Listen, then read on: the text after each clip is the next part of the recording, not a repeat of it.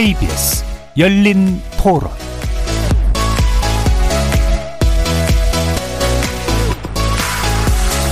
안녕하십니까. KBS 열린 토론 정준희입니다.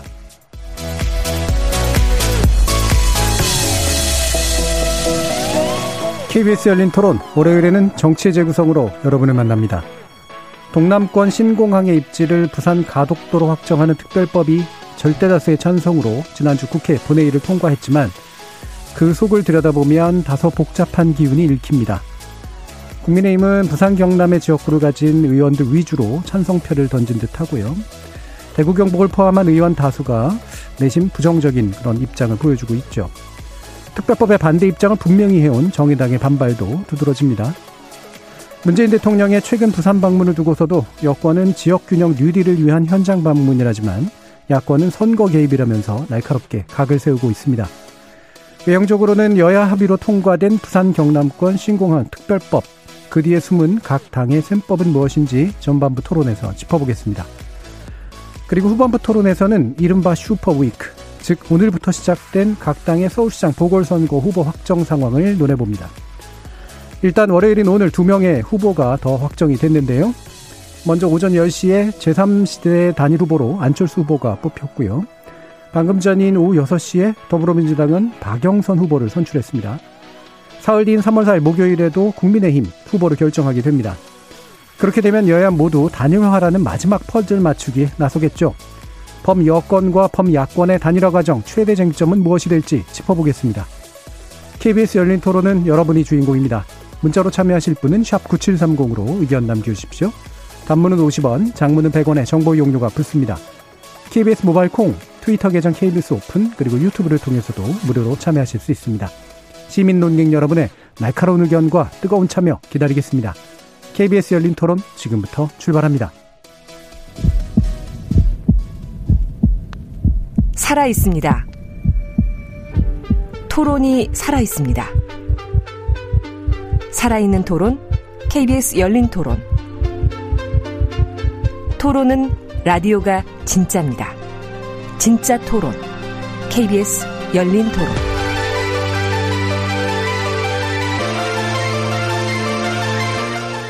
정치를 보는 새로운 시선, 정치의 재구성에서 시작해봅니다.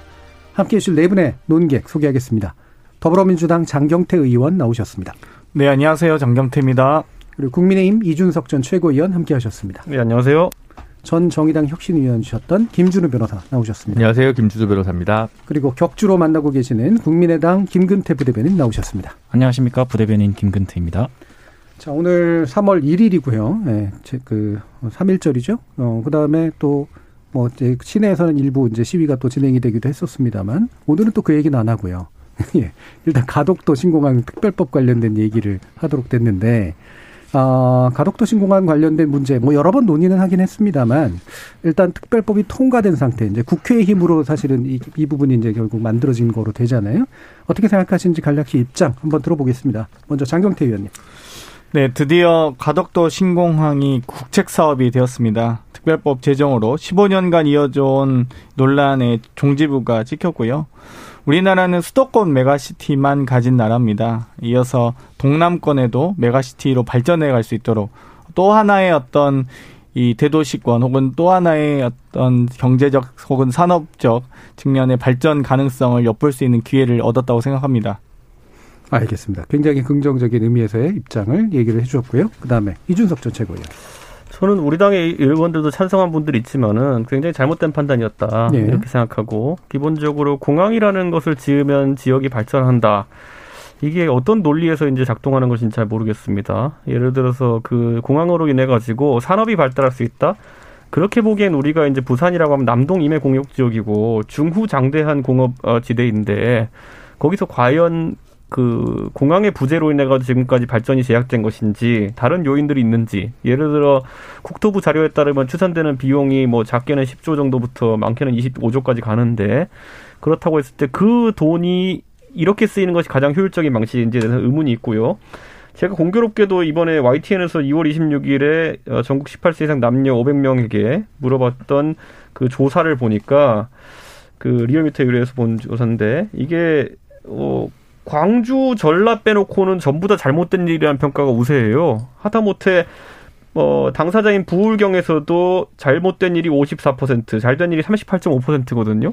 그러니까 저는 부울경 주민들도 동의하지 못하는 이런 특별법 처리 절차에 대해 가지고 도대체 왜 이렇게 민주당이 속도를 내려고 했는지 이해가 약간 안 갑니다. 예. 자, 이번 조사는 지난달 26일 전국 막 18세 이상 그리고 7,981명에게 어, 조사를 한 거고요. 최종 500명이 응답을 완료한 어, 거라고 합니다.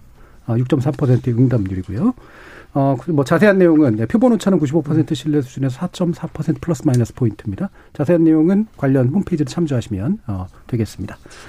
자, 뭐 중요한 그 여론조사 결과도 좀 흥미로운 여론조사 결과긴 합니다. 그 내용도 좀 이준석 최고께서 얘기해 주셨고요. 자, 정의당은 또 지속적으로 반대한 입장, 또 특히 뭐 김준우 변호사님도 그 부분에 대해서 부정적인 입장을 얘기해 오셨으니까 한번 네. 말씀 들어볼게요.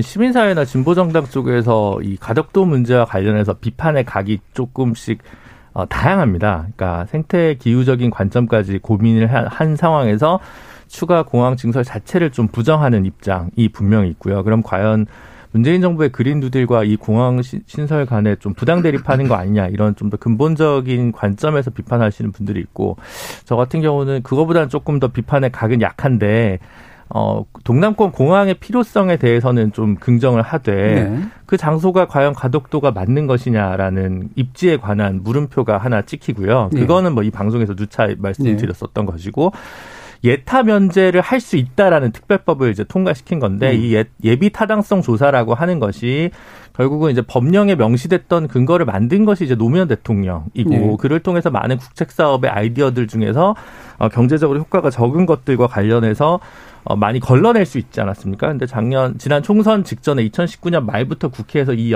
예타를 어, 우회하는 방식의 법안이나 입법들이 굉장히 많이 이루어지고 있으면서 과연 이것이 이제 올바른 길인가라는 생각이 좀 들고 개인적으로 봤을 때는 전북 지역의 그 여야 1당, 2당이 막론하고 반대하지 못하고 30년 동안 끌고 왔던 새만금이 자꾸 네. 생각이 좀 나거든요. 그래서 과연 이 그뭐 종종 뭐 모든 것은 선거용입니다. 표를 사려고 하는 정당 입장에서는 뭐 표에 힘이 될 수 있다면 특정한 법안이나 특정한 예산을 배치하는 것까지 전부 다 비판할 수는 없겠지만 굉장히 좀 중후장대한 예산과 프로젝트와 관련해서 이렇게 좀 어, 너무 어, 뭐랄까 번개불에 콩고 먹듯 이루어진 것은 아닌가 이 절차적인 문제 관련해서도 좀 어, 정의가 많이 훼손되지 않는다라는 물음표를 좀 찍고 싶습니다. 예, 일단은 뭐 어느 정도 선거를 염두에 두는 행위들은 뭐 정치적으로 뭐그 어, 감안할 수 있는 부분이긴 하지만 예타 면제 가능성을 일부러 이제 집어넣은 것 이런 것들이 이후에 절차나 이런 부분에 있어서의 정당성 문제를 제기하게 할 거다라는 말씀이셨네요. 자, 김근태 부대변인. 네, 저 역시 어, 시기적으로 얽히는 부분들 그리고 그 와중에 있어서 너무나도 성급하게 진행되는 부분들이 있는 것에 대해서 이게 너무 선거를 의식한 행위들이 아닌가라는 생각이 들어요. 그리고 예. 여러 가지 문제점들 말씀을 해주셨고 SOC 사업 역시 사업인 것인데 그 와중에 지역 균형 발전이나 뭐 환경 등등도 고려를 해야 되는 부분이 분명히 존재하지만 예. 역시 비용 편입 분석 이런 것들이 잘 맞게끔 이루어져야 되는 것이고 이것이 막대한 세금이 들어가는 것이고 만에 하나 이것에 대한 비, 편익 분석이 제대로 되지 않았을 때 만약에 적자가 나는 상황이 된다라고 하면은 네. 그건 역시 국가 세금으로 메꿔야 되는 일들이란 말입니다. 그러면은 이제 고가의 고정 지출이 증가하게 되는 이런 상황들이 있는 것이고 그래서 이런 것들을 통해 우리 것들을 봤을 때 우리가 수기를 거치고 또 여러 가지 심의를 거쳐서 결정이 돼야 되는 부분들이 어, 너무 급하게 진행되고 있다. 예. 이렇게 생각합니다. 알겠습니다. 자 일단 네 분의 말씀 좀 들어봤고요. 다시 한번 좀 짚어봐야 될 그 부분이 아까 이제 그 이준석 전 최고께서 얘기해 주신 여론조사 관련된 부분인데 저도 좀 흥미롭게 본 부분은 어, 일단 뭐 이제 특정 지역에게 마치 이제 수혜를 주는 것 같으면 다른 지역들은 사실 그 부분에서 긍정적으로 생각하지 않는 경향이 있는 건 사실인데 이번에는 광주 전남이 의외로 되게 높게 나왔고요. 그 다음에 40대 이상에서 이제 지지세가 좀 높게 나왔고 정작 부산, 울산 쪽에서는 그렇게까지 높게 안 나오는 그런 모습들이 나타납니다. 그래서 대체로는 아마 현 정부나 더불어민주당을 지지하시는 분들께서 어, 현 정부나 더불어민주당이 추진하는 사업이기 때문에 이게 아마도 이제 또 부산 지역에 뭐 나름대로 좋은 여론을 만들어주지 않을까라는 기대감 정도로 읽히는 이제 그런 여론조사 결과라고 보여지는데요. 이 부분에 대해서 한번 장경태 의원 어떻게 보시는지 한번 말씀 주시죠. 뭐 아무래도 이 어떻게 우리 대한민국의 미래를 어떻게 만들어갈 것인가에 대한 고민들이 다 각각의 지역에서 다를 수 있다고 봅니다. 네. 기본적으로 모든 국민들께서 국토균형 발전에 대해서 대부분 저는 동의할 거라고 보지만 또 때때로는 또 다르게 생각하시는 분들도 있을 수 있고요. 또 영남권에서의 지지뿐만 아니라 호남권에서 지지가 있다는 것 또한 우리 대한민국이 이제는 시민의식이나 여러 가지 어떤 지역 갈등이나 이런 부분들이 좀 더 완화되는 측면이 있다. 결국 이 지역 갈등을 조장하는 식으로 이 정치를 해서도 당연히 안 되는 측면이 있고요. 그렇기 때문에 이 수도권 중심의 어떤 사고와 수도권 중심의 발전 방향에 대해서 영남과 호남 모든 어떤 지역 주민들 혹은 국민들께서 동의하고 계신다고 보여지고요. 때때로는 뭐 부분적으로는 반대하신 의견이 있을 수 있습니다만 전체적 방향에서 어떤 국가 발전의 큰 모델은 국토균형 발전에 있다라고 생각합니다. 예. 이 국토균형 발전에 대해서 저도 이런 것들 보면 전반적으로 원칙적으로는 찬성하는데 이게 이제 자기 지역이 관여되면 상당히 찬성하고 관여가 안 되면 이제 별로 안 좋게 생각하는 또 이런 약간 복잡한 면들이 뭐 nim비와 핀비가 있을 수 있는데요. 네. 어, 그런 점에서 영, 이 소위 동남권, 후위 영남, 불경의 가덕도 신공항에 대해서 호남의 지지가 높았다는 건좀더큰 유의미할 어떤 결과라고 봅니다. 네, 이준석 최고요. 뭐가 그렇게 유의미합니까? 그냥 정권 지지율 높은 쪽이니까 높게 나온 거예요. 뭘 그렇게 지역 균형 발전 때문에 높다고 말씀하세요. 그러니까 사실 호남에서는 민주당 지지세가 높은 편이고 그러다 보니까 민주당이 추진하는 이런 것들에 대해 가지고 긍정적인 평가하는 분들이 많다. 이 정도로 해석하는 게 좀 옳다 이렇게 보고요. 저는 기본적으로 이 공항을 통해 가지고 이루고자 하는 바가 무엇이냐를 명확히 해야지 이제 그다음 논의가 될 것 같은데 처음엔 안전성 문제 들고 나왔어요. 그러니까 김해 도대산이라고 하는 곳에 예전에 중국 비행기가 충돌하면서 안전 문제가 대두되면서 그걸 해결하기 위해서 신공항을 지어야 된다 이런 얘기가 나왔었고 그런데 지금 민주당에서 이번에도 국토부 보고서에 나왔지만은 제가 장경태 의원 만날 때마다 이 방송 말고 다른 방송에서도 계속 국제선이냐 국내선이냐 물어보는 게 그 안전 논리라 그러면요 다 뜯어서 옮겨야 돼요. 지금 김해공항의 2017년, 2016년 기준 데이터를 보면요. 국내선이 50%, 국제선이 한 50% 정도 돼요. 6만 회, 7만 회 정도 각각 이제 1년에 그 이륙하거든요. 그렇다고 했을 때 아니 국제선만 안전하고 국내선은 불안하면 되는 거 아니잖아요. 그러다 보니까 안전 문제라면 싹 뜯어서 옮겨야 되고요. 근데 지금 민주당의 안은 또 보면은 국제선만 뜯어서 옮기겠다는 쪽으로 가고 있는 것 같아요. 그러니까 저는 안전인지 아니면 진짜 무슨 뭐 지역 균형 발전에 있어가지고 경제 발전을 위해서 목적을 하는 건지 그리고 경제를 목적으로 한다 그러면은 되게 모호한 개념이에요. 공항만 갖다 놓으면 뭐 대박이 날 것처럼 얘기하는데 그런 식으로 따지면은 가덕도 신공항보다 규모가 큰 청주공항 주변에 왜 산업이 발달하지 않았는지, 네? 무한국제공항 지었는데 왜 거기에 발달하지 않은 것인지. 왜냐하면요 공항의 성패라고 하는 것은 아무리 우리 동남권에 인구가 많다 하더라도 인구랑 직결되는 게 아니에요. 허브 공항을 하겠다고 했으면은 예를 들어 미국의 덴버 이런 곳은요 덴버 인구 60만 70만밖에 안 되거든요. 그래도 지리적인 이점을 인해 가지고 공항 잘 돼요. 반대로 아무리 배후 인구가 많다 하더라도 지리적인 이점이라든지 거기에 비행기가 들러야 될 이유가 없다 그러면은 허브 공항 못 합니다. 그렇기 때문에 뭘 노리는 것인지 그냥 피상적으로 뭐 환적 화물이 생기고 그리고 무슨 뭐 가공 무역을 하고 이런 얘기를 하는데 그거 다말 안 되는 얘기입니다. 그 컨테이너 운송에서 항공 운송은 항상 빠져 있기 때문에 환적의 대상이 되지 않습니다. 네, 알겠습니다. 자, 가덕도의 구체적 구체적인 내용에 대해서는 뭐 오늘 아주 자세하게 얘기할 음. 필요까지는 없을 것 같고요. 사고오구님이 어, 이준석 의원님의 의견을 들으니 국민의힘은 왜 찬성표를 던졌는지 모르겠습니다라는 질문을 던져주셨기 때문에 다시 좀 여쭐게요. 네. 저는 외로 자유로운 입장이시니까 잘 얘기해 주실 것 네. 같아요. 네. 어떤 판단이십니까? 제가 그래서 하태경 의원이랑 네. 99% 생각 일치하는데 이거는 계속 하태경 의원한테 뭐라고 하는 게 예. 이게 사실 지역 단위에서 저는 지역 정치인들이 반사적으로 아뜨거 해가지고 지금 이 사안에 대해 가지고 어, 너무 피상적으로 보고 있는 것이 아닌가 네. 이런 생각을 하고 저는 기본적으로 우리 국민의힘에서도 보면 TK, PK 갈등으로 이제 비춰지고 있는 게 사실이지만은 저는 기본적으로 이렇게 비춰지는 것보다는 한번 대토론회라든지 이런 걸 개최해가지고 의견을 교환했어야 되는 것인데 네. 부산 지역 의원들이 매우 성급하게 여기에 찬성 의지를 밝혀버리면서 그것이 음. 무산된 걸 안타깝게 생각하고요. 저는 줄기차게 반대 의견을 냈고 앞으로도 될 것 같습니다. 알겠습니다. 자 그러면 다시 예, 김준우 변호사님. 이게 사실은 제가 지금 수치를 안 갖고 왔는데 음. 가덕도 신공항 혹은 동남권 신공항 찬성 반대 물으면 부산 지역도 찬성이 압도적으로 나온 여론조사 결과가 2월달에 있었던 예, 걸로 예. 알고 있습니다. 예. 근데 이번 조사는 신공항 특별법 통과에 대해 네. 어떻게 생각하십니까라는 것은 이것을 정무적으로 민주당이 이용하는 것에 대해서 부산 지역의 이제 유권자들, 특히 국민의힘 지지자들이 굉장히 좀 어, 냉소적으로 바라보고 있기 때문에 결과적으로 네. 표집을 합쳤을 때 부산 지역에서 이게 부정 평가가 훨씬 더 높게 나온 거지 않겠습니까? 음. 그러면 이걸 말을 바꾸면 어, 가덕도 특별법을 통과시켰더라도 부산시장 보궐선거에서 민주당이 다뭐 유리하진 않다라는 네. 또 분석이 가능하리라고 좀 생각이 듭니다. 그래서 이제 그 부분 하나 좀 짚어볼 필요가 있을 것 같고 두 번째로는 이 특별법이 어 그 예비 타당성 조사를 면제한다가 아니라 면제할 수 있다로 아마 이제 네. 돼 있는 것 같거든요. 그래서 아직 한 번 더 국회나 이렇게 우리 사회가 이 문제에 대해서 좀 토론할 여지를 열어둔 것이다. 그래서 조금 더 음, 수기를 재수기를 했으면 좋겠고요. 이거는 네. 글쎄 뭐 저는 뭐 박근혜 대통령 비판적으로 보지만 그 당시에 프랑스 업체랑 이제 다 해서 말하자면 가덕도가 점수가 아마 그 당시 밀양보다도 더 점수가 낮게 나왔던 것으로 저는 알고 있고 압도적으로 김해공항을 확장하는 것이 더 높은 점수가 나왔던 것으로 알고 있습니다. 그래서 동남권 신공항을 뭐 반대한다는 게 아니라 저는 뭐 무한 청주와 비견될 곳은 아니라고 봅니다. 김해공항은 좀 더 확장 가능성이 분명히 있지만 김해공항을 인천공항 수중의 관문공항으로 성장할 수 있을 것인가에 대해서는 물음표를 찍을 수는 있겠지만 지금보다 김해공항이 더 많은 수요를 발굴할 수 있도록 투자가 필요하거나 혹은 동남권 다른 입지에 그런 공항이 있을 수는 충분히 있다고 생각을 합니다. 근데 네. 가덕도의 안전성에 대해서 저는 물음표 그리고 비용이 너무 많이 드는 외해에 짓는 것에 대한 문제 그리고 이 네. 시기의 문제 때문에 두고두고 이건 계속 좀 발목을 잡을 음. 것이고 아직 토론의 여지는 남아 있다. 네. 끝난 건 끝난 것이 아니다. 이렇게 좀 보고 네. 있습니다. 뭐 제가 알기로는 그 당시 이제 평가는 경제성 위주의 평가였던 것으로 네. 알고 있고요. 이제 안전성은 또 다른 문제여가지고 이게 또 한꺼번에 논의할 부분은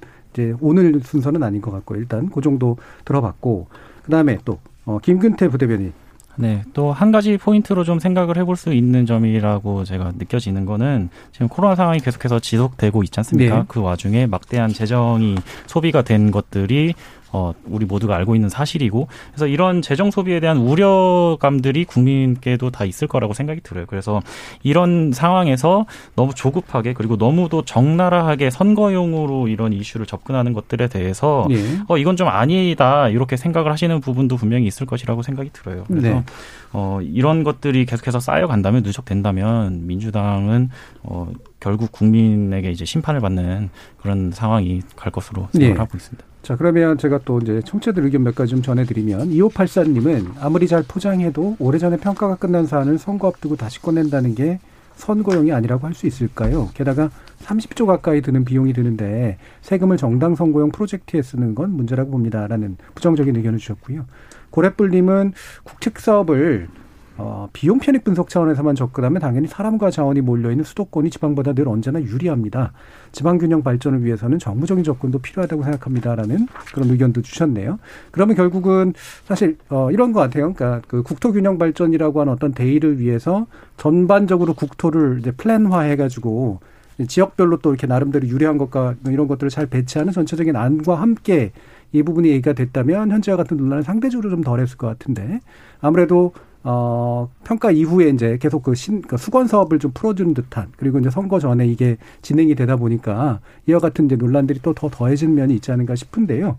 어, 그렇기 때문에 결과적으로 여러분들한테 또 듣고 싶은 거 이게 그런 계산이 잘 먹힐까라고 하는 그런 차원이에요. 여론조사 부분도 좀 있고, 그러니까 이를테면 이게 정말로 그 지역민들을 위안을 주는 것으로 비치면 분명히 성과로 나타나겠지만 내 환심을 사기 위한 어떤 약간의 술수로 비치면 오히려 역효과가 날 수도 있는 그런 측면도 있기 때문에 이 부분에 나름대로 냉정한 정책 평가 좀 필요할 것 같습니다. 예, 장경태 의원님.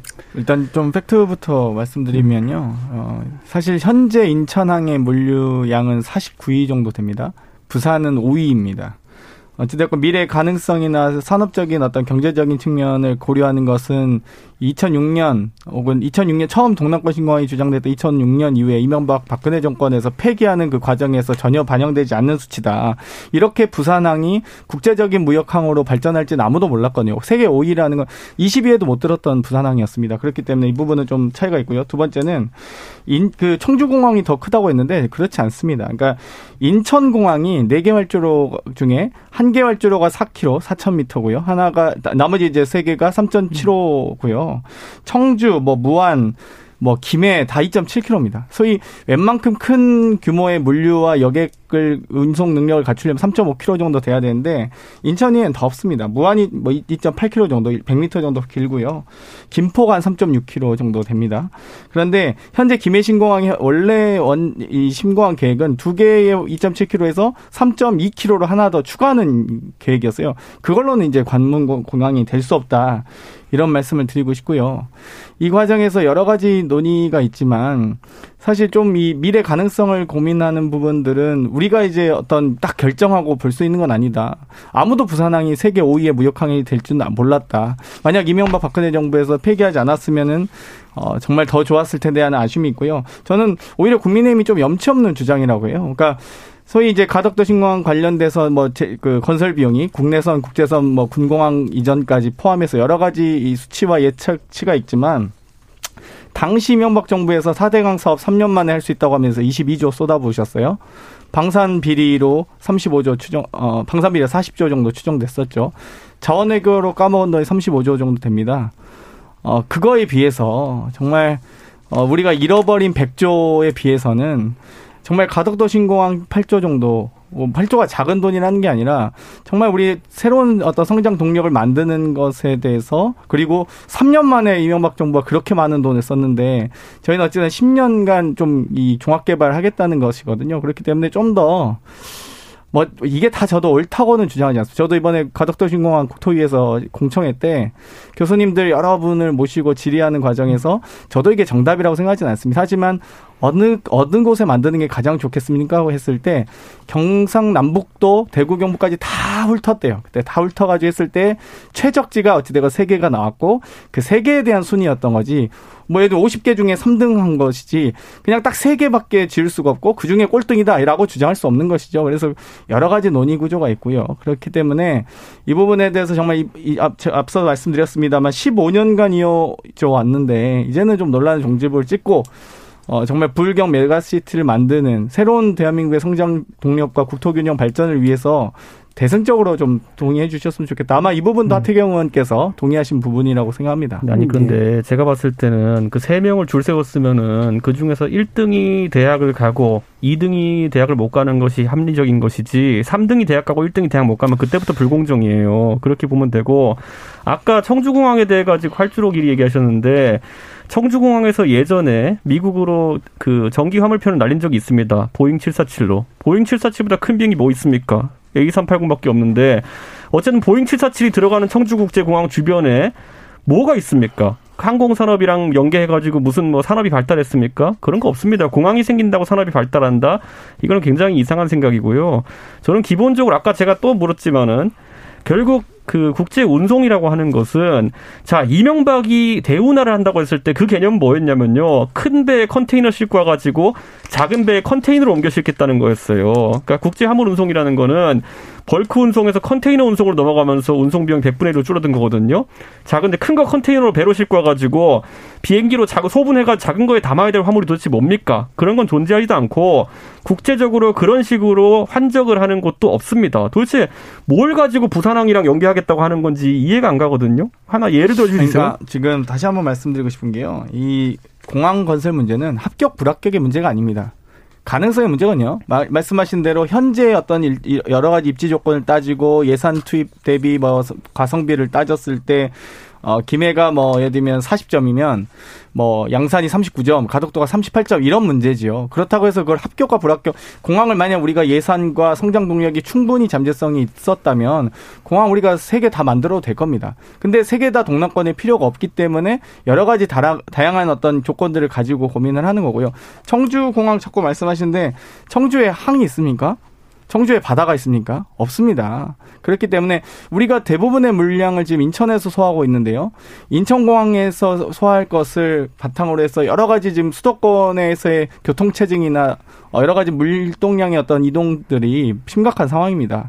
그렇기 때문에 인천에 집중되는 것들을 부산으로 좀 분산 배치하면 단극 체제를 양극 체제로 우리가 하나만 이 병목 현상 우리가 CPU도 그렇지 않습니까? 하나만 해결하면 어렵죠. 그래서 dual core가 나오지 않습니까? 예. dual core로 바꾸는 겁니다. 대한민국을. 알겠습니다. 아니 근데 제가 계속 물어보잖아요. 도대체 배에서 비행기로 환적하는 화물 하나만 얘기해 주십시오. 뭘 환적합니까? 자, 오늘은 아무래도 이제 네. 장경태 의원께서 이제 방어하는 입장이고 네. 다른 세 분이 문제점을 지적하는 그런 상, 태니까요 네. 제가 상대적으로 장경태 의원께서 말씀하실 네. 기회를 좀 더 드렸고 어, 그, 어, 김근태 부대변인이라고 김준우 변호사님 말씀도 좀 듣죠. 네. 어, 그래서 이렇게 논쟁 을 하고 뭐 수익성에 대한 평가도 어떤 기준으로 해야 되는 것인가에 대해서도 충분히 얘기하고 물론 이제 지역 균형 발전 네. 이런 부분에 대해서도 우리가 여러 가지 검토들을 해야 되는 문제들인 거죠. 그래서 거기에 있어서 보다 중요한 논점이 이런 설득의 과정이 필요하다는 겁니다. 네. 이거를 서로 대화하는 당사자들끼리도 마찬가지고 이것에 대해서 어, 타당성을 받아들이는 국민 입장에서도 마찬가지고요. 근데 그런 과정이 생략됐다라는 것이 제일 중요한 논점이라는 것이고 음. 그래서 결국 이 논란을 빨리 종식시켜야 된다고 뭐 그런 방향으로 가야 된다고 말씀을 하시는데 장영태 의원님께서 결국에 논란을 자초한 꼴이 돼버린 거예요. 이런 예. 상, 지금 이런 상황들이. 음, 네. 김준우 변호사. 경제학자 우석훈 씨가 어느 칼럼인가 소셜미디어인가 그런 걸 썼는데 만약에 한 10조가 든다고 가정을 하고 부산, 울산, 경남 지역 지자체 단체장들한테 10조를 알아서 써봐라 혹은 지역 주민들한테 맡긴다면 과연 그 0번 옵션이 공항 신설일까라는 이제 물음표를 던져볼 수 있다는 거죠. 토론을 하면 되겠죠. 그러니까 진짜 예. 어, 지역 균형 발전을 위해서 3년 동안 10조 쓸 수 있습니다. 저는 쓸 수 있다고 생각해요. 음. 근데 그게 그러면 공항일까라는 물음표는 찍을 수 있겠죠. 공항을 하더라도 또 가덕도일까라는 것에 대해서 그 정도까지 규모가 필요할까에 대한 물음표가 있을 수 있고요.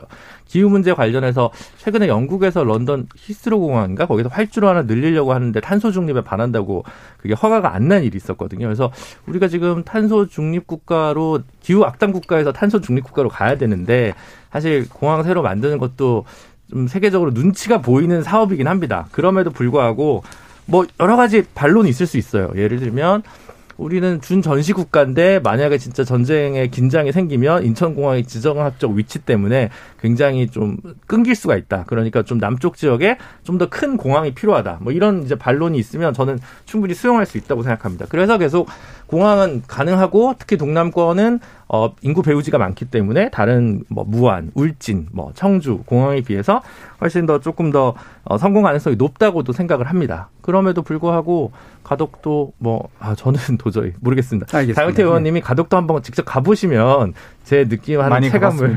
네, 네, 많이 가봤습니다. 자, 그럼 이제 요거로 넘어가죠. 어, 가덕도에 너무 구체적인 내용으로 들어가게 되면 또 할 말들이 많으실 거기 때문에 문재인 대통령의 이제 부산 방문 건에 대해서 이제 지금 야당에서는 상당히 강하게 이제 반발해서 어, 일종의 이제 중요한 정치 쟁점으로 만들려고 음. 하고 있잖아요. 그래서 선거 개입이다라는 혐의까지 얘기하고 있고 왜 그렇게 판단하시는지 먼저 어, 윤석 최고의 말씀 한번 들어보죠. 뭐 기본적으로 야당이야 정치적 주장으로서 당연히 대통령과 여당이 본인들이 가진 권한으로 선거에 영향을 끼치려고 하는 모든 행위를 규탄할 수 있습니다. 네. 그리고 과거에 민주당도 야당 시절에 그렇게 해왔고요. 근데 뭐 그거에서 뭐 실제 탄핵 절차를 진행하겠다 뭐 이런 것도 아니고 예, 예. 이건 당연히 선거 중립에 위배되는 사안이다 정도는 얘기할 수 있다 이렇게 음. 보는 것이고요. 다만 저는 아까 그래서 이제 되게 안타까운 것이 국민의힘 입장에서 이번 특별법에 대해 가지고 반대 당론을 취한 것도 아니고 예. 사실 애매하게 자율투표 비슷하게 이제 해버렸잖아요. 그렇죠. 이게 결과론적이지만은 사실 선거라는 걸 염두에 두고 있다 하더라도 지금 여론조사 아까 저희가 인용한 여론조사만 본다 하더라도 이런 사안에 대해서 반대한다고 해서 딱히 민심이 불리할 상황은 아니었거든요. 네. 왜냐하면 특별법에 대한 부분은 아까 김준일 변호사가 언급한 것처럼 공항 추진과 또 다른 여론이 존재할 수 있는 것이거든요. 왜 여기에 그렇게 특혜를 줘야 되느냐. 왜냐하면은 이 비용이 한 30조 된다고 하면요. 우리나라 인구 5천만이나 치면요.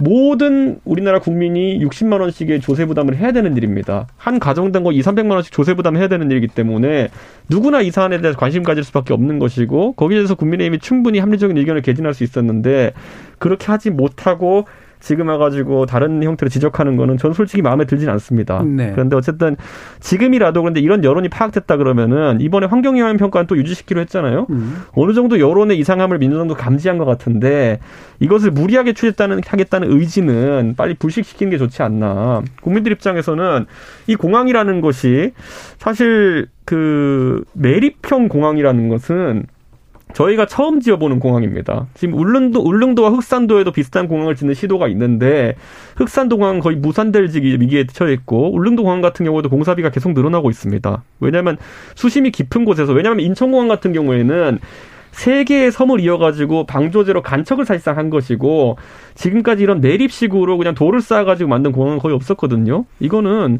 굉장히 이제 어 빠진 독에 불, 물 붓듯이 이렇게 돈이 들어갈 수 있는 사안이기 때문에 조금 속도 조절이 필요합니다. 예. 지금 이제 국민의힘이 이제 기존에 가졌던 애매한 입장은 안 가졌어도 됐을 것 같다라는 그런 생각이신 거잖아요. 예. 그렇죠. 그리고 이제 그 지금 문재인 대통령의 이제 방문에 대해서는 사실은 원래 여당은 그렇게 하는 거고 또 야당은 거기에 대해서 최대한 문제 제기를 할 수밖에 없는 그런 조건에 대해서 얘기를 해주신 것 같고요. 자, 김근태 부대변인 말씀 한번 들어보죠.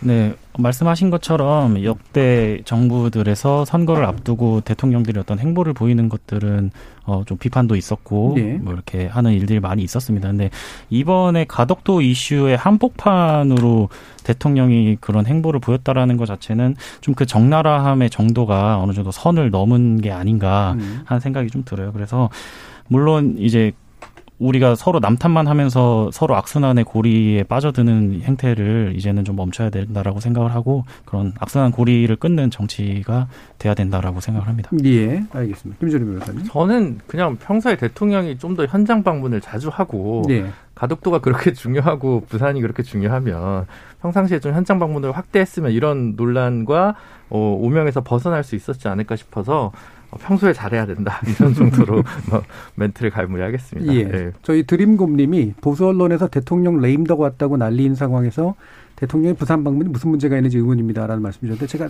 혼뜻 이해는 안 갔는데 어 힘이 없으니까 굳이 방문도 큰 문제는 없는 것 같다. 뭐 이런 정도의 의견인 것 같아요. 자 일단 저 장경태 의원 말씀 한번 들어보죠. 뭐 일단 어찌되었건 이 이준석 최고께서 지금 뭐 울릉도 공항과 흑산도 공항도 얘기하셨는데요. 울릉도 흑산도 엄밀히 말 소형 공항입니다. 1.2km 정도 활주로 에서 공항 지금 진행되고 있는데요. 어, 여러 가지 측면이 있습니다. 그 주민들이 이제 비바람이 불 때의 생존권에 대한 부분도 있고 비행기는 뜰 수 있는데 배는 못 뜨죠. 여러 가지 그런 측면이 있다고 보시면 될 것 같고요. 선거 개입 문제는 뭐 그러면은 서울시장 선거도 있는데 대통령께서 청와대 떠나셔야겠네요. 그 서울에 계시면 안 되나요? 그런 건 아니라고 보고요. 대통령의 행보와 정당의 활동과는 구분을 했으면 좋겠습니다. 기본적으로. 그렇기 때문에 대통령께서 부산 방문하셔서 가덕도를 살펴보신 건 어찌되었건 이 그좀 커다란 큰, 큰 이슈고 국책 사업으로 선정되기 전에 대통령께서 오히려 점검차 방문하신 것에 대해서 아무것도 하지 말라고 하면 앞으로 선거 있을 때까지 그럼 재난지원금도 지급하지 말아야겠네요. 그 의미라면 아무리 뭐 소상공인 자영업자 어렵든 뭐 아니면 선거가 있으면 가덕도 신강 법안도 다 계류해 놓고 사, 뭐 재보궐 끝나고 그럼 법안도 통과시키고요. 여러 가지 그렇게 주장하기는 어려우신 것 같고요. 그렇기 때문에 대통령의 방문 또한 대한민국 국토를 점검하는 또 국정을 운영하는 대통령으로서 충분히 하실 수 있는 일이라고 봅니다. 아니 근데 장 의원 저는 궁금한 게 박근혜 대통령 시절에는 그 외국 해, 그 프랑스 공항공단에 맡겨가지고 그 세계 안을 놓고 조사로도 했잖아요. 그런데 이번에는 김해 신공항을 안 하기로 한 뒤에 백지화한 뒤에 어떤 과정을 통해 가지고 가덕도로 낙점한 거죠 민주당에서? 그러니까 프랑스의 점검 결과는요 세 개가 중에서 어떤 게 제일 좋겠느냐 현재 음. 여러 가지 사업 타당성을 검토한 거죠. 음. 그러니까 현재 물류 양이라든지 어떤 어, 인, 인프, 인풋 대비 아웃풋 등을 이제 고려한 결과지 가덕도 신공항이 적지가 아니다 공항을 건설할 수 없는 곳이다라고 불가 판정을 했던 것이 아닙니다. 순위를 매겨달라는 연구 영역이었던 것이죠. 그리고 그 연구 영역의 결과로서 이 개발 계획을 수립할 때 5개 지자체장과 협의하도록 되어 있습니다. 법률상. 그런데 그 법률을 위배한 채로 지금 진행되어 왔던 것에 대해서 총리실 조사에 의해서 절차상 하자가 발견돼서 지금 무효가 된 거잖아요. 그 네. 과정에서 저희가 여러 가지 어찌됐건 여러 지금 경상남북도 불경 모든 입지 조건을 따졌을 때 세 곳이 공항 건설이 가능하다, 타당하다라고 했기 때문에 그 타당한 지역 중에서 한 곳을 선택한 것이죠. 한 그러니까 것이죠. 나중에 그러니까 결국 이런 부분은 다 이 비전과 방향의 문제라고 봅니다. 나중에 30년 뒤에 우리 후손들이 물어보면은 누가 왜 여기다 정했어요라고 하면 누가 당청한 겁니까? 우리가 항상 그 가덕도 가보시면 아시겠지만 그러니까 누가 정했, 누가 뭐 정했냐고요? 뭐 입법부가 정한 거죠. 국회의 이, 이 특별법으로 국책 사업으로 선정한 것 아니겠습니까? 언제 언제 논의했어요? 저는 모르는데. 전 15년간 동남권 신공항에 대해서 그러니까 논의했습니다. 근데 언제 누가 이걸 결정했냐는 거죠. 이제 계속 음. 그런 의문이 들어요. 이제 장재원 의원은 불참인가요? 음. 하셨고 기권 기권인가요? 예. 불참인가요? 하여튼 기권 불참한 의원들이 좀 있는데 사실 이제 TK 보수와 PK 보수가 항상 이 공항 문제 아, 때문에 그렇죠. 이제 홍해 가르듯 갈리, 갈리듯 이제 갈리는데 그것도 뭐 문제라고 저는 보여집니다만 그래서 왜 왜 김해공항 확장을 주장하시는 의원님은 뭐 민주당이고 저는 뭐 국민의힘이고 있을 수 있다고 생각하거든요. 그게 동남권 신공항을 반대하는 게 아닌데 그래서 제가 부산 경남 민심을 잘 몰라서 그런 건가 아니면 그런 식으로 어 얘기를 하면 충분히 또 다른 논의의 진전이 있을 수도 있을 것 같은데 그런 이견들이 전혀 나타나지 않는 게 사실 국회 논의가 너무 어 진영 논리에 서로 빠져 있는 게 아닌가라는 좀 생각이 예, 듭니다. 알겠습니다. 지금 오영래님은 어 아마 이런 의견 주시고 싶었던 것 같아요. 토론 내용 중에 좀 수정해야 될 게 있는 건데 물류는 단편적인 개념이 아니라 일단 배로 보내고 다른 교통수단으로 환적하는 건 다반사입니다. 가덕도는 부산 신항과 다이렉트 연결이 가능하고 그런 면에서 시너지가 있습니다. 전문가들이 나와서 이 문제를 심도 있게 논의했으면 좋겠습니다라는 의견도 주셨습니다. 어, 오늘은 이제 뭐 정치적 논의였었으니까요. 좀 더 전문가들이 관련된 이후 논의를 아마 해야 될 거라고 생각이 들고요. 저희 엘로디님은 경제성이나 지역균형 발전은 말로만이지 여야 모두 선거를 이기게 한 방안 아닌가요라는 다소 또 냉소적인 그런 의견도 좀 주시긴 했네요. 어, 이것이 선거에 어떤 영향을 미칠지는 잘 모르겠습니다만 선거 이후로도 어, 문제를 제대로 해결하기 위한 여러 가지 어, 대책들이 좀 필요하지 않은가라는 그런 생각을 해보고요. 마지막으로 일부 마치기 전에 요거 간단하게만 의견을 좀 내분해 주셨으면 좋겠는데 어, 의료법에 관련해서 상당히 갈등이 커졌다가 결국 일단 한 발 빠져 있는 이제 그런 상태인데요.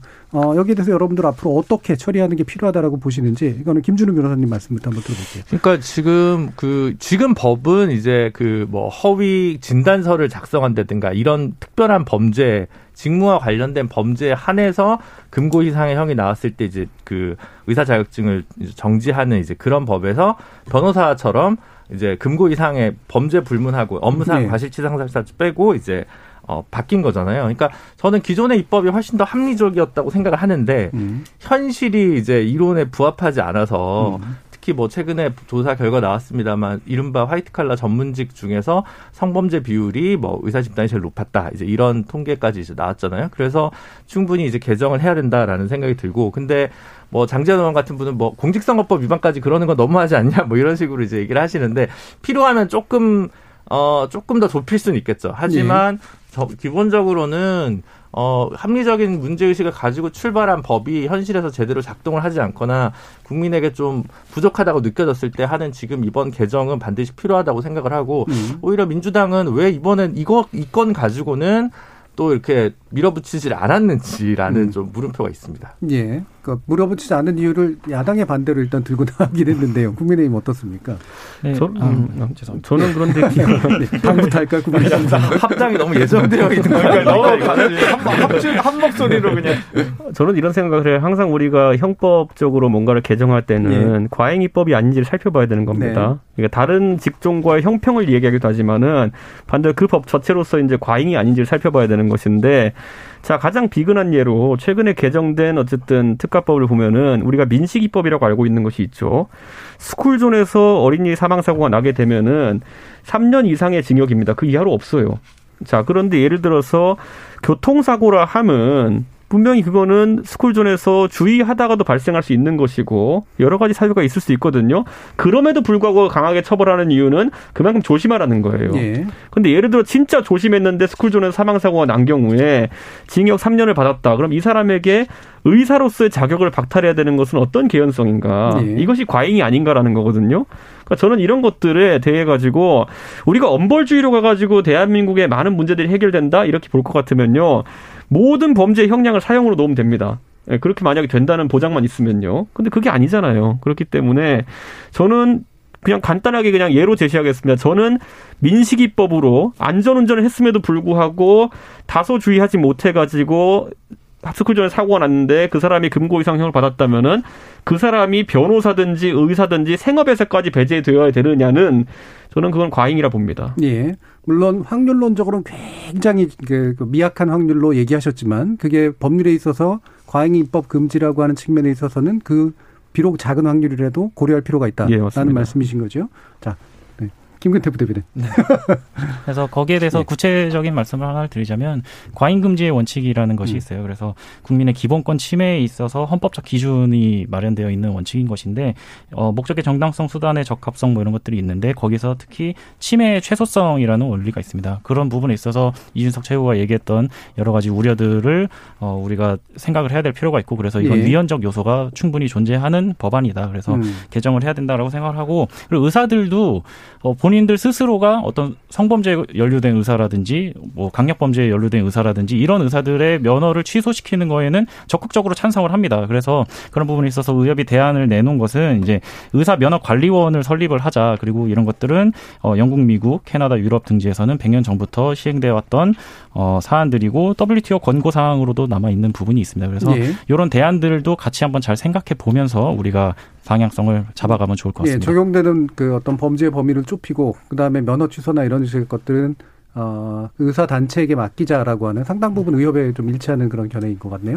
그 예. 조금만 보태면 대한변협도 이제 징계권을 자체적으로 네. 이제 어느 정도 합니다. 물론 이제 법무부랑 약간 논의한 구조가 있고 협의회 위, 어, 그 징계위원회에는 이제 법원에서도 이제 추천된 인사가 들어오고 이제 이렇게 구조가 짜여져 있습니다만 어 다만 이제 변협의 구조는 금고 이상의 형을 받은 경우는 재량권이 별도로 없어요. 그냥 네. 다 이제 자격정지를 하는 거고 실질적으로. 별도로 음. 이제 그게 준하는 뭔가 도덕적 윤리적으로 비난받을 가능성이 있는 경우에 일을 행한 분에 대해서는 조금 더 추가적인 자격정지 기간을 한다든가 변호사 등록을 바로 안 받아준다든가 이제 이런 일들이 있습니다. 그래서 어 그거랑 다 이제 잘라먹고 그냥 의협이 모두 자율권을 갖는 음. 변협도 그렇고 있다는 것은 아니라는 점만 예, 좀 예. 예, 부기하고 싶습니다. 예, 장경태 의원. 일단 면허 취소가 아니고 정지입니다. 정확하게는.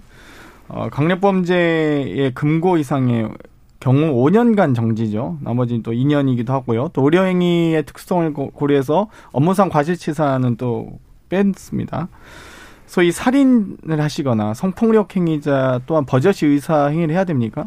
저는 절대 안 된다고 보고요. 오히려 변호사 회계사도 이런 행위에 대해서는 강력하게 면허 정지, 오히려 면허 취소에 더 강력한 제재가 있지만 의사는 면허 취소가 아닌 정지라는 점 말씀드리고 싶고요. 불법 촬영을 했던 의사가 징역 8월에 집행유예 2년을 받았는데 자격 정지 1개월밖에 안 됐습니다. 또 유사 강간 행위를 해서 징역 2년 6개월을 선고받았는데 자격 정지 1개월에 그쳤습니다. 이 어떻게 이럴 수 있습니까? 한 달 쉬고 나옵니까?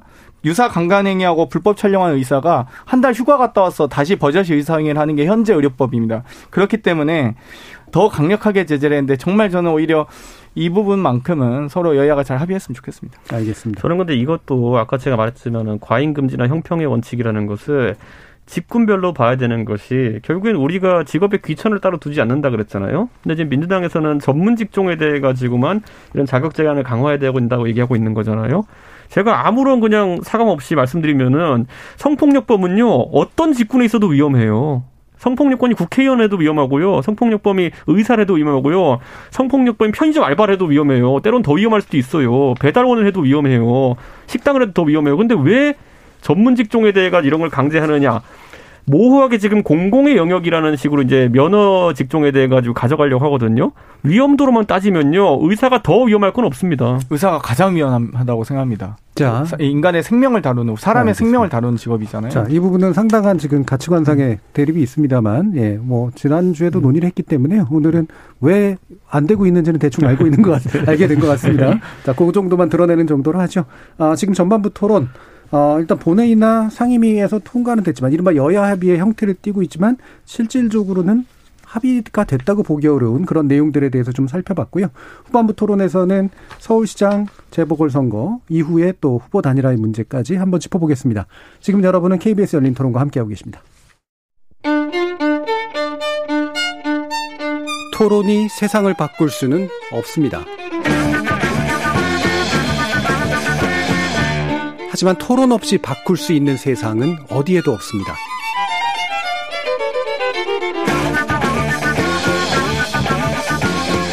세상의 선한 변화를 갈망하는 당신.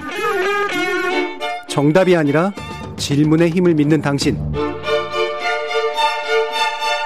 우리 KBS 열린 토론에서 만납시다.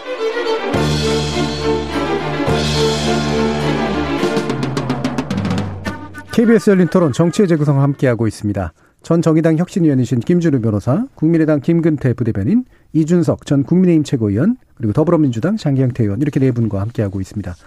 자, 일단 어 방금 전 결정난 더불어민주당 서울시장 경선 최종 후보는 이제 박영선 후보였죠. 어 득표율은 박영선 후보가 거의 70% 가깝게 어 나머지 한 30% 정도가 이제 우상 후보에게 간 그런 형태인데요. 어 일단 장경태 의원 말씀 한번 들어보죠.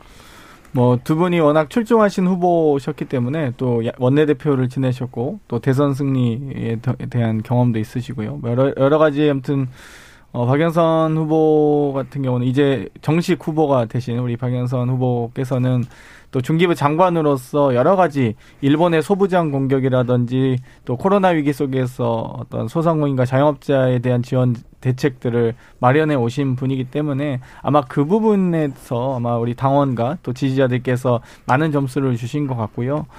어, 어찌되었건 저희는 원팀이기 때문에 어, 민주당 이제 단일 후보로서 또 열심히 또 박영선 후보의 승리를 위해서 뛸 예정이고요. 오늘 방금 저도 이제 듣게 돼서 예. 어 뭐 좀 예상보다 조금 근데 많은 득표를 차이? 하셨구나 예. 차이를 두셨구나라는 생각은 들었습니다. 예, 알겠습니다. 각 당의 상황들을 일단 먼저 쭉 한번 듣고 음. 이제 구체적으로 단일화 과정 논의 한번 볼 텐데요. 또 좀 더 먼저 발표된 제3지대 단일 후보는 이제 국민의당 어, 안철수 후보가 그태석 후보를 이제 누르고 당선됐죠. 뭐 그렇게 예상하셨을 거라고 생각합니다만 김근태 부대변인 상황 좀 말씀 주시죠. 네, 어, 안철수 대표 같은 경우는 야권 1위 후보인 측면이 있, 다 보니까 예. 어, 결과에 대해서는 어, 예상을 크게 벗어나지 않았다라고 말씀드릴 수 있을 것 같고 어, 경선 과정에서 어떤 일반적으로 세, 어, 생각하고 있었던 어떤 약점이라든지 이런 것들에 대한 우려도 어, 충분히 종식시킬 수 있는 어, 그런 경선 그 단일화 과정이었다고 생각을 하고 그리고 여러 가지 합리적인 사고를 하고 있다라는 그런 어, 모습을 국민 여러분들께도 소개드릴 수 있는 그런 어, 좋은 기회였다라고 생각을 하고 있습니다. 알겠습니다. 그러면 제3지대 단일화의 어떤 결, 그 과정을 밟은 게 그래도 안철수 후에게도 충분히 득이 됐다 이렇게 보시나요? 네, 되게 성공적으로 잘 마무리됐다고 생각합니다. 알겠습니다. 자, 그럼 이제 국민의힘은 아직은 결정이 안 났습니다만 오늘 예, 그 마지막 그, 음. 그 토론이 있었고요. 그다음에 이제 여론조사 이제 완전히 전 그 시민 대상 여론조사잖아요. 근데 대신 또 토론 평가단에 관련된 논란도 약간 있긴 해서 그 당내 사정 같은 거 좀 말씀 한번 들어볼게요. 어쨌든 당심과 민심이 엇갈리는 경선이 가장 이제 흥행 있는 경선이다 이렇게 예. 얘기하는 것처럼 당심은 나경원 후보 쪽으로 민심은 이제 오세훈 후보 쪽으로 가 있는 것으로 많이 보도가 되는데 저는 이런 구도에서 오히려 지금 나경원 오세훈 경선이라는 것이 모든 경선을 통틀어 가지고 가장 지금 승부를 예측하기 어려운 경선이다라는 예. 평가는 지금 받고 있는 것 같습니다. 다만 이제 아까 김근재 대변인 말한 것처럼 결국에는 야권에서 소위 말하는 핵심은 결국에는 2차 단일화 네. 과정이 있을 것이고 저는 그 과정에서도 충분히 흥행을 만들어낼 요소들이 있다 이렇게 보는 것이고 그 이제 좀 약간 삿바 싸움이 있을 것으로 예정되는 것이 사실 단일화라는 것이 이루어져서 시너지를 내려 그러면은 양당의 자원이라는 것이 결합될 수 있는 구조가 나와야 되는데 음, 음. 예전에 그 2012년에 민주당과 통진당의 단일화도 그렇고 현재 선거법이 단일화를 통한 후보가 선출됐을 때 성대당을 돕는 것을 상당히 어렵게 해놨습니다. 그렇죠. 예를 네. 들어 선거에다 보면 서울시장 선거 같은 경우에는 비용도 많이 지출되고 이렇게 하는데 비용을 상대당을 위해 지출하는 것이 안 됩니다. 음. 그리고 이제 가가지고 이제 활동할 수 있는 캠프에 참여할 수 있는 것도 직위에 제한이 있습니다. 네. 뭐 이런 것들 때문에 이런 부분에 있어서 이제 어, 국민의힘으로 안철수 대표가 입당하기를 원하는 모습이 원래 있었는데 음. 지금까지 이루어지지 않았는데 안철수 대표가 후보가 만약 된다고 한다면은 그렇게 되면은 우리 후보가 된다 그러면 크게 문제 없겠지만 안철수 대표가 후보가 된다고 하면은 우리 당과 시너지를 내기 위해서라도 합당이라든지 입당의 절차가 필요할 것이다. 예. 이런 논의가 시작되는 것이고 저는 기본적으로 이런 요소들 때문에 앞으로 관심은 야권이 좀 독차지하지 않을까 그런 생각을 해봅니다. 음, 알겠습니다. 일단 뭐 어, 양대 후보인 나경원 그다음에 음. 오세훈 후보에 대한 뭐 얘기는 그다지 많이 안 음. 해주셨고 음. 결국 중요한 거는 뭐 안철수 대표와의 어, 합당 과정, 아, 합당이라네요. 후보 단일화 과정이기 네. 때문에 여기 합당에 준하는 어떤 논의들과 음. 함께 계속 주목을 받을 것 같다라는 말씀 주셨고요. 아마 뒤에서 좀 더 얘기해 보고요. 어, 지금 일단 정의당 같은 경우에는 최근까지는 암중보색이었다가 약간은 이제 목소리도 좀 나오기 시작하고 있긴 해요. 어, 조만간 당대표 또 선거할 거라고 들었고요. 네, 네. 네. 정의당 같은 경우는 생각보다 제 생각보다도 일찍 3월 예. 안에 당 대표 선거를 새롭게 실시하기로 이제 발, 어, 전국위원회 회의를 통해서 이번 주 결정을 했고요. 오늘 공고가 났습니다. 그래서 아마 전직 어, 국회의원을 했던 뭐 몇 분이 출마 의사가 있는 것으로 좀 알려져 있는데 조만간 뭐 이번 주 안에 윤곽이 음. 드러날 것으로 보이고요. 아무래도 조금 비대위 체제를 계속 유지해서는 뭔가 우일신한 모멘텀을 못 만들어낸 것 같아서 생각보다 네. 좀 일찍 당대표 선거를 제기를 한 것 같고요. 어, 그리고 이제 뭐 가덕도 문제, 부산시장 선거에서도 그렇고, 뭐 서울시장 선거도 지금 사실 좀 오래된 후보들이지 않습니까? 박영선 음. 후보도 사실 10여 년 전에 처음 경선 나오셨던 분이고, 뭐 나경원 후보도 사실 몇 번 서울시장에 도전하셨던 분이고 오세훈 시장은 더 예전에 시장을 하셨던 분이고 사실 음.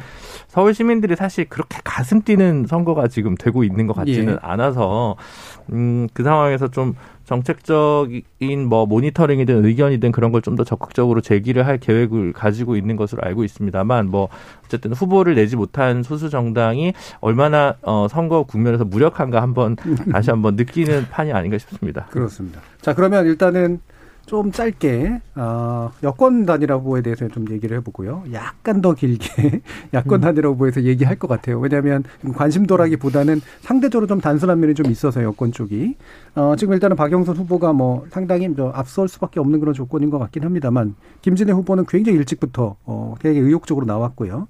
단일화 과정에 대한 계속적인 주문들이 있었는데 아마도 3월 8일 정도를 이제 시한으로 보게 될 것 같습니다. 여러 가지 의미상. 어, 자, 이게 여권 단일화 뭐 어떤 식으로 전개가 될 거다라고 지금 좀 얘기를 해 주실 수 있을까요? 일단은 저희 더불어민주당의 박영선 후보와 시대전환의 조정훈 후보, 열린민주당의 김진애 후보가 이제 단일화 논의를 하고 있는데요. 어, 저희는 어찌되었건 저희 당원 단계에 따라서 당대표 사퇴 시한이 3월 8일이고. 예, 그렇죠. 또 국회의원의 사퇴 시한이 다가오고 있습니다. 그렇기 음. 때문에 3월 9일인가요? 아마 그, 거의 그 지점이기 때문에 그 음. 전까지 이 시대 그러니까 비례대표 후보 같은 경우는 특히나 이제 뭐 지역구도 마찬가지입니다만 서울시장 후보를 출마할 경우에 국회의원직을 사퇴해야 되거든요. 그럼 시대전환의 조정훈 후보와 열린민주당의 김진애 후보 모두 사퇴해야 되는 상황이기 때문에 네. 이 전까지 좀 단일화를 마무리했으면 좋겠다라고 생각을 하고 있고요. 어, 뭐, 단일화가 뭐, 전 지고지순의 가치거나, 뭐, 꼭 우리가 중요하다고 생각하지는 않지만, 그럼에도 불구하고 뜻을 함께 할 수 있다면 같은 큰 배를 타서 더 좋은 서울을 만들기 위해서 힘을 모았으면 좋겠다고 말씀을 드리고 싶고요. 방금 이준석 최고가 2번이냐 4번이냐 막 얘기하시면서 안철수 후보를 압박하시는데, 사실 저는 50% 100% 차이라고 봅니다. 예를 들면, 지난 총선 때 우리가 1번, 2번을 달고 비례대표 선거를 하지 않았습니다. 그러니까 지금 국민들의 수준이 서울 시민의 수준이 상당히 높아졌기 때문에 저희가 이런 부분까지 걱정할 필요는 없다. 예를 들면 저희 그 미래한국당 4번이셨나요, 비례? 네. 저희 저희 같은 경우 시민당 5번이었거든요. 열린민주당 12번이었는데 찾아서 쓰셨습니다.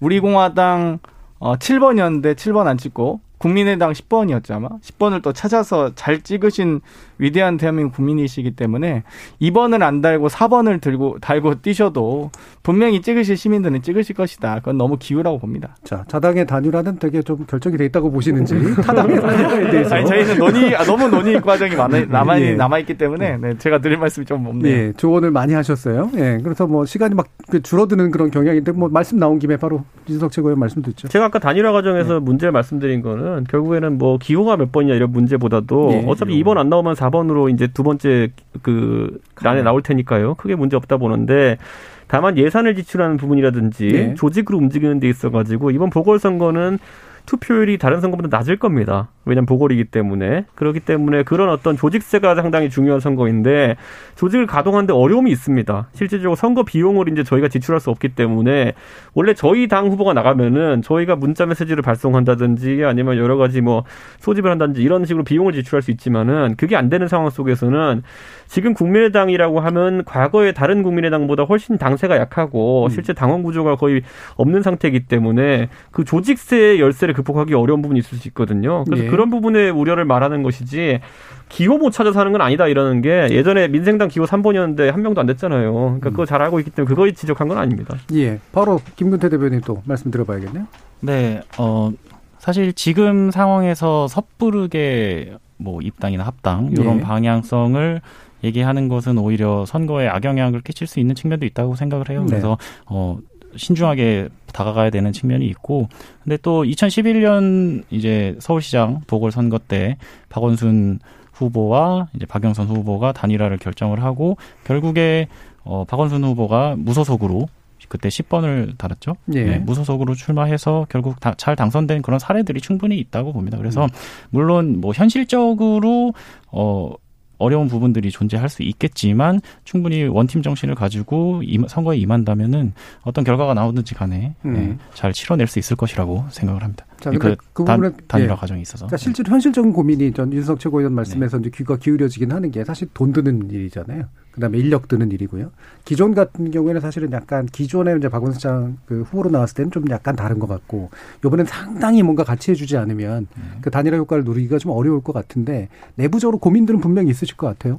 근데 저희는 또 자신이 있는 게 예. 어, 어쨌든 간 선거에 있어서 경쟁력이 있는 후보가 등장을 한다면 음. 그 주위로 여러 인재들과 사람들이 모이게 되는 법입니다. 그래서 음. 저희들 충분히 도움을 주시겠다고 발벗고 나서시는 분들이 굉장히 많이 존재를 하고 있고 그래서 그런 부분들에 대한 든든함을 가지고 충분히 잘 임할 수 있을 음. 것이라고 생각합니다. 네, 저는 이제 몰정세적인 두 예. 가지 제도 개혁에 관한 얘기를 좀 드리고 싶은데 예.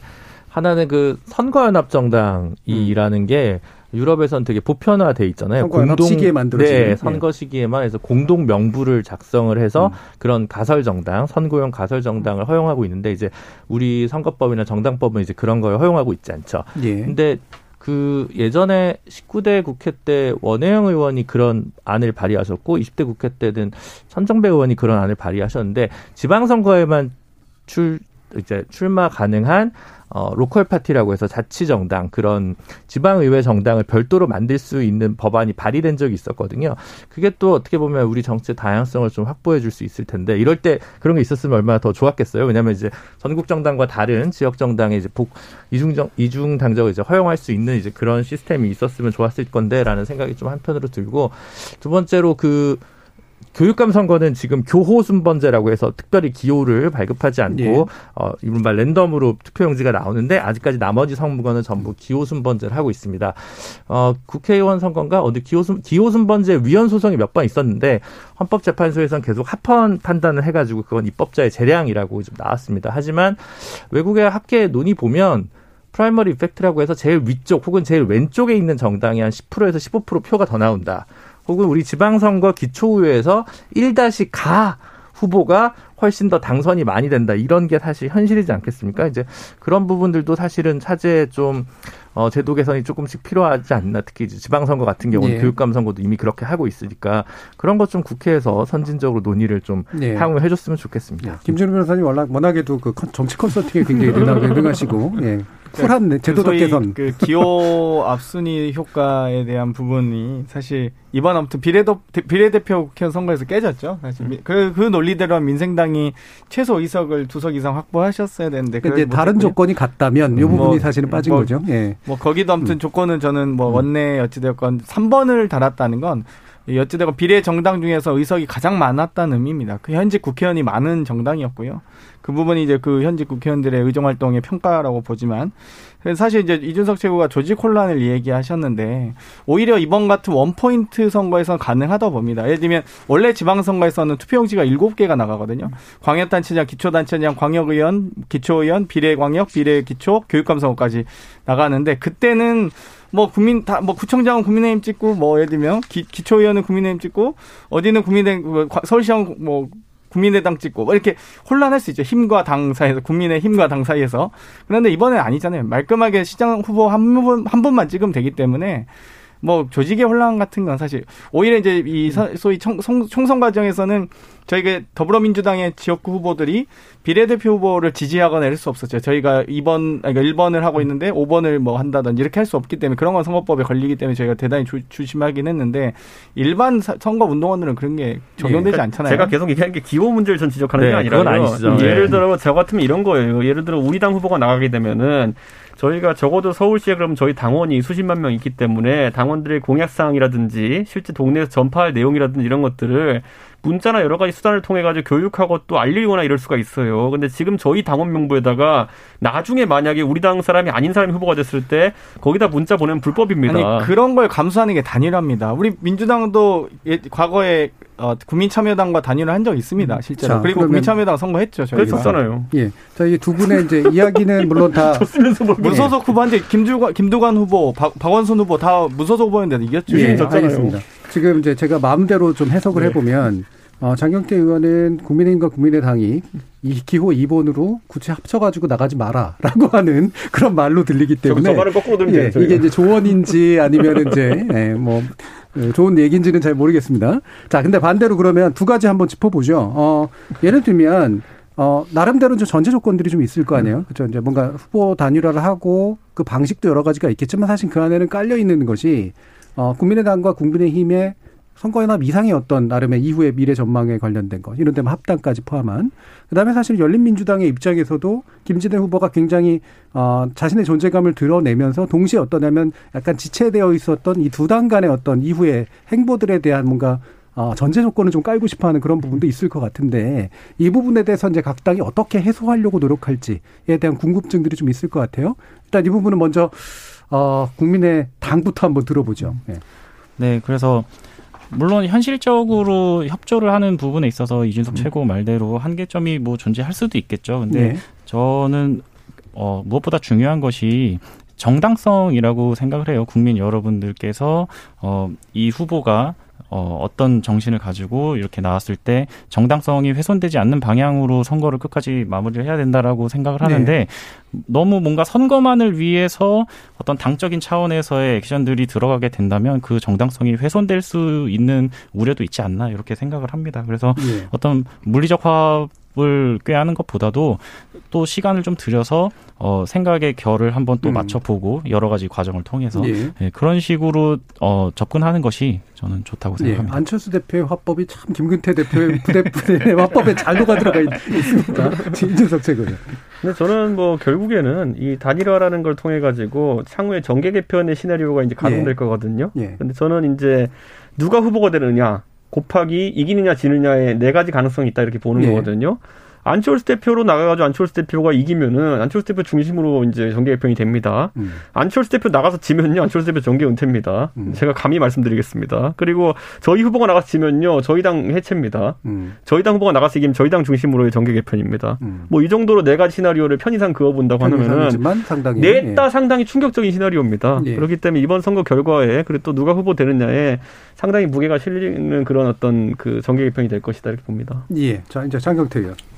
뭐 일단 국민의힘은 확실한 거는 안철수 후보가 승리해서 어, 정계 개편의 대상이 되기 싫은 건 확실한 것 같아요 보면 옆에서 보면 어찌됐건 국민의힘 후보가 돼서 당선이 되든 안 되든 정계 개편이 될 가능성이 낮거든요, 사실. 오히려 본인들이 해산한다고 표현하지만 뭐 갑자기 국회의원 그러니까 서울시장 선거 한 번 졌다고 해서 뭐 국회를 뭐 정당을 해산하고 그리고 그럴 정도의 전통을 가진 정당은 아니기 때문에 이 국민의힘 입장에서는 최악의 시나리오를 거부하고 싶은 마음이 있는 것 같고요. 저희도 아마도 좀 이 존중하는 어떤 소수 정당이지만 시대 전환이나 열린민주당 모두를 존중하는 입장으로 사실 단일화를 임해야 되고 네. 그 과정에서 아마도 많은 또 어떤 이 불협화음이 나지 않도록 또 리스크 관리를 잘하는 것이 중요하다 봅니다. 그렇기 때문에 아마 그 부분에 대해서 지도부나 박영선 후보께서도 고민을 많이 하시리라 보고요. 또 열린민주당의 또 김진애 후보 같은 경우는 뭐 도시 건축 전문가로서의 충분한 역량이 있고요. 시대 전환의 조정훈 후보 또한 새로운 어떤 비전을 제시하는 다양한 또 가치들을 또 한국의 한국 정치에 또 가져오고 계신 분이기 때문에 저는 오히려 충분히 대화도 잘 되고 시너지를 이룰 것이라고 봅니다. 예, 김진우 변호사님. 그 저기 비례 의원이시기 때문에 김진애 의원이랑 조정훈 의원은 어쨌든 3월 8일까지 예. 여권 단일화는 정리가 될 것 같은데 음. 야권은 다 원외시잖아요. 음. 그래서 좀 시간이 조금 더 있는 거 아닌가요? 말하자면 단일화에. 음. 네. 그래서 조금 더, 어, 뭐랄까, 삐그덕대면서 조금 더 시간이 걸릴 수도 있다고 저는 예상을 하는데, 음.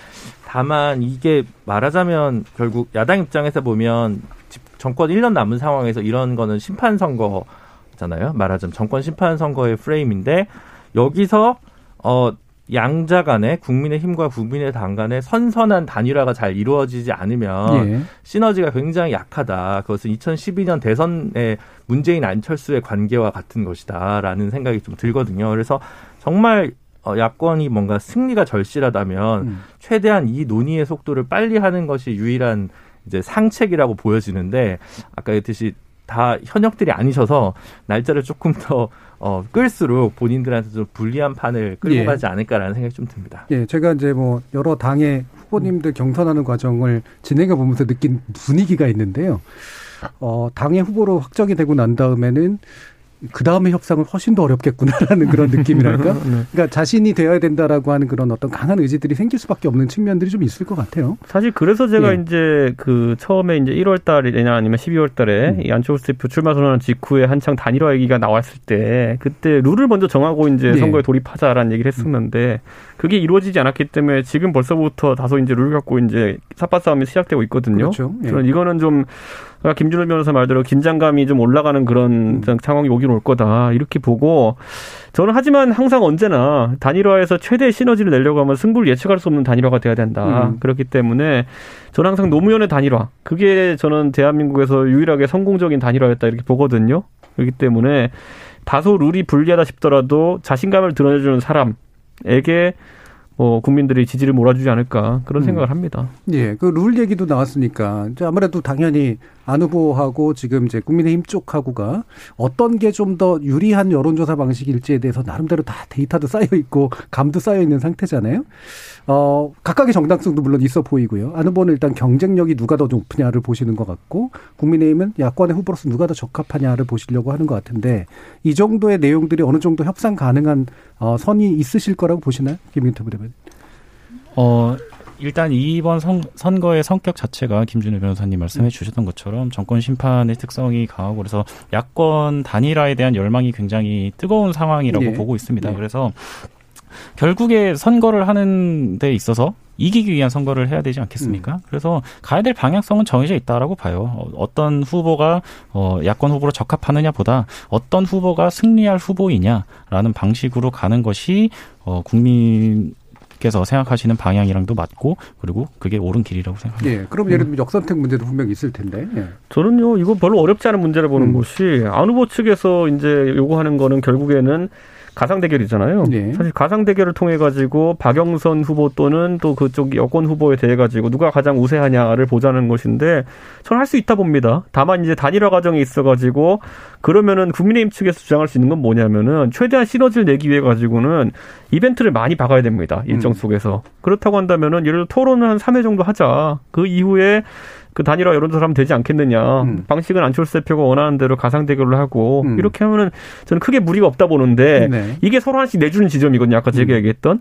내주는 지점이 이거 전부 다 이제 독식하려고 하는 순간부터 삿바 싸움이 이제 아주 지리한 아무 내용 없는 그냥 삿바 싸움이 되는 거기 때문에 저는 하루 빨리 이루를 정하고 실제 그, 시, 그 돌입했으면 좋겠습니다. 아까 예. 제가 말한 것처럼 토론 세 번 하려면 지금부터 해야 돼요. 후보 음. 결정되자마자. 예. 예. 하나씩 양보하는 게 분명히 필요하다는데 예. 자 그럼 마지막으로 김준우 변호사님께서 정치 컨설턴트로서 두 당의 조언을 한번 주시죠. 제일 좋은 단일화는 정몽준 노무현 단일화가 아니고 음. 박원순과 박영순? 안철수의 아, 단일화였죠. 네. 그런 모습을 보여야 이제 사실은 큰 정치를 안국적으로 할 수 있다는 누구한테 하는 얘기인지는 잘 모르겠는데 어, 그런 게 좀 필요하겠다는 생각이 들고 예. 그양 당에게 모두 주문하고 싶은 건 근데 이게 지금 모르겠어요. 저는 유권자로서 그렇게 설레지가 않는 게 제가 음. 뭐 친분이 있고 제가 찍을 음. 만한 정당이 있고 아닐 거의 문제가 아니라 아직도 각 후보들의 시그너처가 될 수 있는 공약과 정책이 이렇게 뭔가 국민과 공감대를 이룬다는 생각이 전혀 들지 않고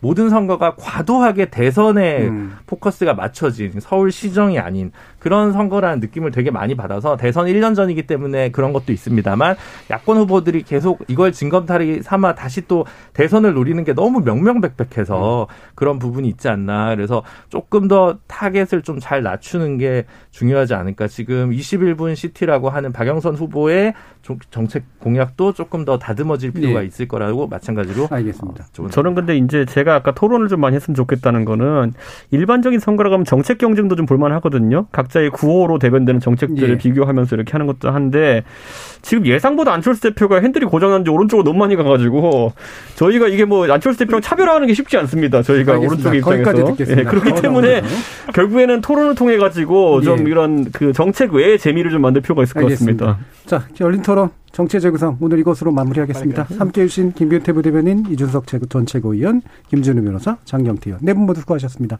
감사합니다. 감사합니다. 감사합니다. 감사합니다. 영토와 신민이 왕과 영주의 가산에 불과했던 중세 봉건제에서는 왕족이나 귀족들 사이의 결합이 그대로 통합을 의미했죠. 그렇다면 현대 민주세 정치 연합은 어떤 거야 될까요? 유권자들 스스로 누군가의 가산 이익을 거부하고 개별 시민의 가치가 서로 연결될 수 있게 해줄 연대와 선택의 주체가 되길 기대해 봅니다. 너무 이상적인지 모르겠습니다만 지금까지 KBS 열린 토론 정준이었습니다.